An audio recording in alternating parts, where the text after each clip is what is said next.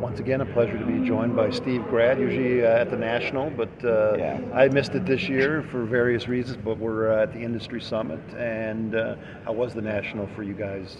It for was, you pretty, it was pretty crazy. Yeah. Um, I think every year you try and keep your head above the water. This year, you know, because we have a good staff there. We have guys that, you know, behind the scenes, you know, authenticators.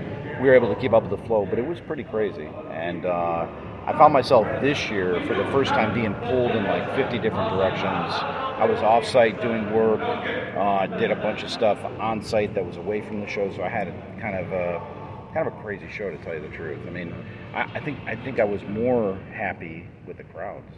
I mean, from my point of view, I've been to I think 27 or 28 nationals. So this was one that, for me at least, was pretty awesome. Did it feel a little that. different? Yeah, yeah, it felt a lot different. You know what? A lot of people said it was like the uh, the Anaheim show. Mm-hmm. You know, back in 90, 91. When I, I think 91, which I didn't go to, but. Um, it kind of had that whole feeling. There was a there's a huge huge buzz in that room the whole time. It's really nice because what the the the, the bloggers and the video guys and the pack breakers they brought like this whole new thing to our business. And Yeah, what's your been- opinion on that? Is that good for? yeah, I think it's great. It's been it's bringing been new people into the industry Yeah, and the, hobby. The thing that's crazy about it is it, it's not only done that, but it's uh, the pack breakers also do product with like uh, what's a good way? You know, like the signings. Mm-hmm. So they get the witness stuff from the signings and all that. It all just feeds in. I think it's great. Being in Chicago, I'm sure, and we discussed at your panel here. There's always a lot of Jordan stuff Oh, floating around. I know you. You just rolled your eyes. Yeah. I know your opinion as someone that's you know you've collected Jordan things. Uh, you know what's the percentage of things that you cringe at looking at and uh, It's- it's and the stuff. I know you you get excited when you see something that's cool and legit. I'll, I'll give though, you a good too. story. Uh, The percentage is high. Here's a great story. Um, the Saturday National, I was back at uh, my home where I grew up. My sister owns it now. but up in the closet upstairs or whatever, there's a Jordan jersey. And I remember when the White Sox opened their new ballpark in 91. Right when they did it, they had an auction. And stuff was donated, and the Bulls donated. Jerry Reinsdorf owns the White Sox and the Bulls. The Bulls donated a signed Jordan jersey. It was a, a game tag, nice jersey. Well, I looked at it, and uh, it's secretarial. And but in '91, I didn't know that. My mom Sure. bought it for a thousand dollars, and she was very excited about it. But it's not real. And that's the stuff I see a lot lately. Is that stuff is coming out like crazy. So Jordan had such an influx, obviously from the beginning of his career, where he would get mail and uh, wouldn't really sign it. Obviously, stuff people would send stuff to Nike. There would be a stamp. People would send stuff when he developed his foundation to his foundation. People would send stuff to the Bulls. For a while, two seasons, they had like secretarials signing for him. I've seen a just because there was a it's- lot of that stuff hard- out there. It's really hard for me to put it into words how much I've seen mm-hmm. because it I can't. I can't actually put it into words right because there's so much. So when the Last Dance came out last year during COVID, a bunch of new fans, new interest. Exactly. It was insane. It, it went bam, like you wouldn't believe. And we started seeing all that stuff that said, hey, you know what? I sent this to Jordan when um, I was a kid, and I got this back in 90 or 91. It's the same style every time. So I see it quite frequently. He had an auto pen machine from his foundation they used for a while. But then at one point, they just said, why don't we just send back a photo that had a, a steel stamp on it? I see those all the time. So it's and then all the forgeries. Now, now we're just talking about those. Then all the fakes. You know, you had the operation, uh, one of the operation bullpens. There, a big forgery ring in Chicago for years. Olinovich, you had that whole thing going on. Then you had the and San Diego thing. The glut is insane, and it doesn't stop today. I mentioned it during um, this Q and A today that it's it's never ending, and I think And it will of- never end. and it's never ever ever going to stop because it doesn't matter as long as someone has a pen and a piece of paper or a card they're going to forge it and they're going to put up on ebay or amazon or facebook marketplace or wherever they sell it oh yeah i got this in person and then oh yeah this was in person people change stories and whatever so Again, someone maybe uh, drives the meter like uh, Jordan, Tiger Woods. Uh, now, kind of his career took a different turn, injury, a lot of Tiger Woods stuff out there too. What's uh, skeptical on a lot of that stuff? Yeah, I mean, you know what the thing is is is I had heard stories I'll just say this much about Tiger Woods had a good relationship with Upper Deck, so there's Yep. a lot of great product there. But about, I want to say maybe three years ago, four years ago, I saw this glut of Tiger Woods stuff come out of stuff cheap, and it drove his prices down. But from what I was told, whether it's true or not, is somebody walked away with a ton of stuff there, or it got out the back door, as we hear. So that's what I was told. So a bunch of stuff got out the back door, stuff disappeared, but it wasn't a bunch of Tiger Woods product. So Who's maybe somebody current right now that's going to be Jordan-like, or that's going to be forged a lot, or maybe is a is a tough well, I think is a Trout. tough signer. I think Trout is Really? probably in that range. I mean, he it, you, you see his prices he charges, or they Yeah. charge for him. It's 350, 450. I think he's in that range where people a um, now because of COVID protocols and whatnot, it's harder for players to sign.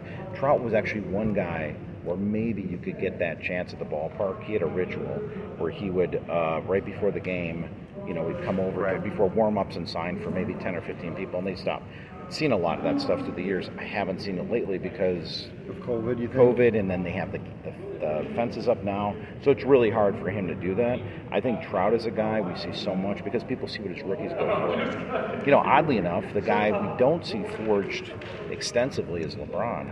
That's Um, kind of surprising. it, it is, but if you knew he, how he was as a signer, it kind of makes sense because LeBron is one of the, I'd say, the, the most difficult in person to obtain signatures. Has Can't get been. close to the guy. Yeah, and if even if you could, he was pretty awful. Now, every chaser in every city or people go to the stadium say, "Oh, he's great with me and my kids or whatever." There's times where he has been, but for the most part, very difficult. And I put, you know, I just want to throw in that group as Kobe is a guy that is a guy that I would mention in that group of just being forged heavily up there with Jordan, because there's there's there's such an insane glut of it that it's hard for us to even comprehend it. I said the other day to one of our guys, I said, I cannot believe the level of Kobe forgeries. It is Really? yeah, it's insane. So And it's only getting that's only going to get worse now too. right, but So- we're talking about a guy that um, right out of high school signed a deal uh, with Scoreboard from Ken Goldin. Okay, he was paid a very low amount to sign. I'm talking minimal. His mother got a car. He didn't want to honor the contract. At the end of the day, he had to honor the contract, which was for 15 or 20, I think 20,000 autographs. When I was at PSA in 2002, I went to New Jersey. I sorted all of them uh, for this couple that had bought the whole inventory through uh, their bankruptcy. And I see them every day now, and they're still in the market with Square. If you see a Square B PSA DNA sticker on a Kobe you, jersey probably. or a basketball or 16 by 20, I probably did that, and that was done in New Jersey back in 2002. So, um, people though try to mimic those signatures and those Panini signatures, and they write Black Mamba on.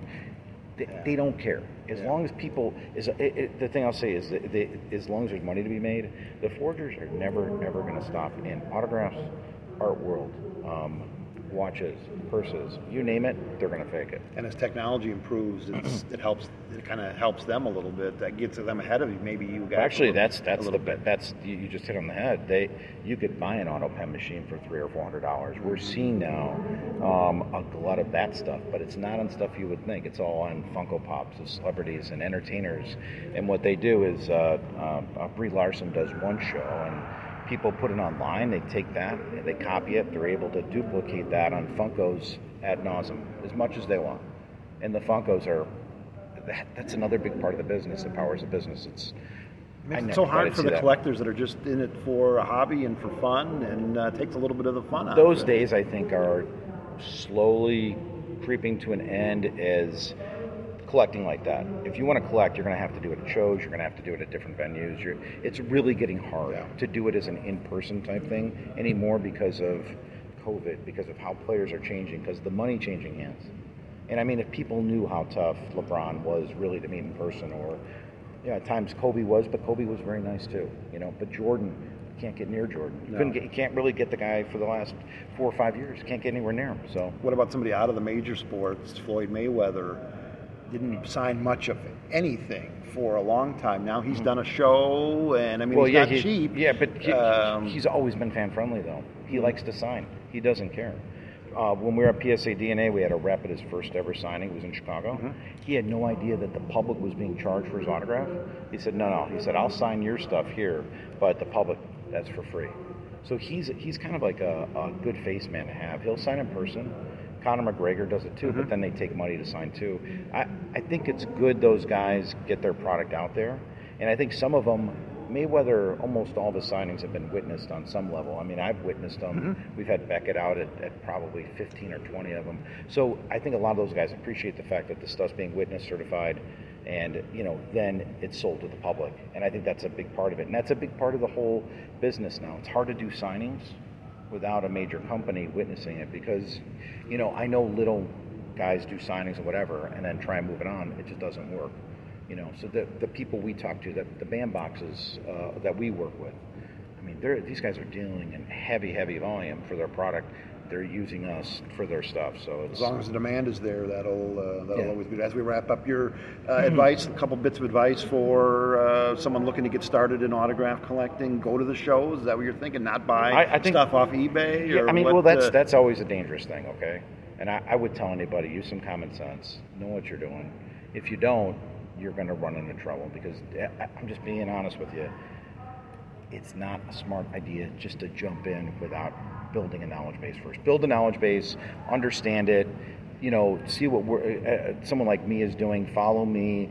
You know, it give helps. good advice online, I, yeah. I do. I usually on Twitter. So I mean, if you want to follow me on Twitter, it's Steve underscore Grad. Yeah. I could Good be follow. harsh too. I post ridiculous stuff, but I also do call out stuff. I try and answer everybody as much And, as I can. and watching Pawn Stars is a good education. Yeah, I try- I mean, the show is, you know, a Still going. I can't still still believe going. it's going. Yeah, it's still crazy. going. Yeah, it's and, awesome, yeah. And you're very prevalent on there, but it's really, uh, it's really a good education little tool for different things. on there. I watch it from that perspective. I appreciate it. Yeah, And- yesterday, yesterday, filming yesterday, and Mm-hmm. I, I did a piece and uh, I gave reference to how this. I can't say the name just because I can't, but how he used to sign compared to now. and There's a lot of those. And I showed those examples. I said, well, this is what you really want, but unfortunately, you get this now.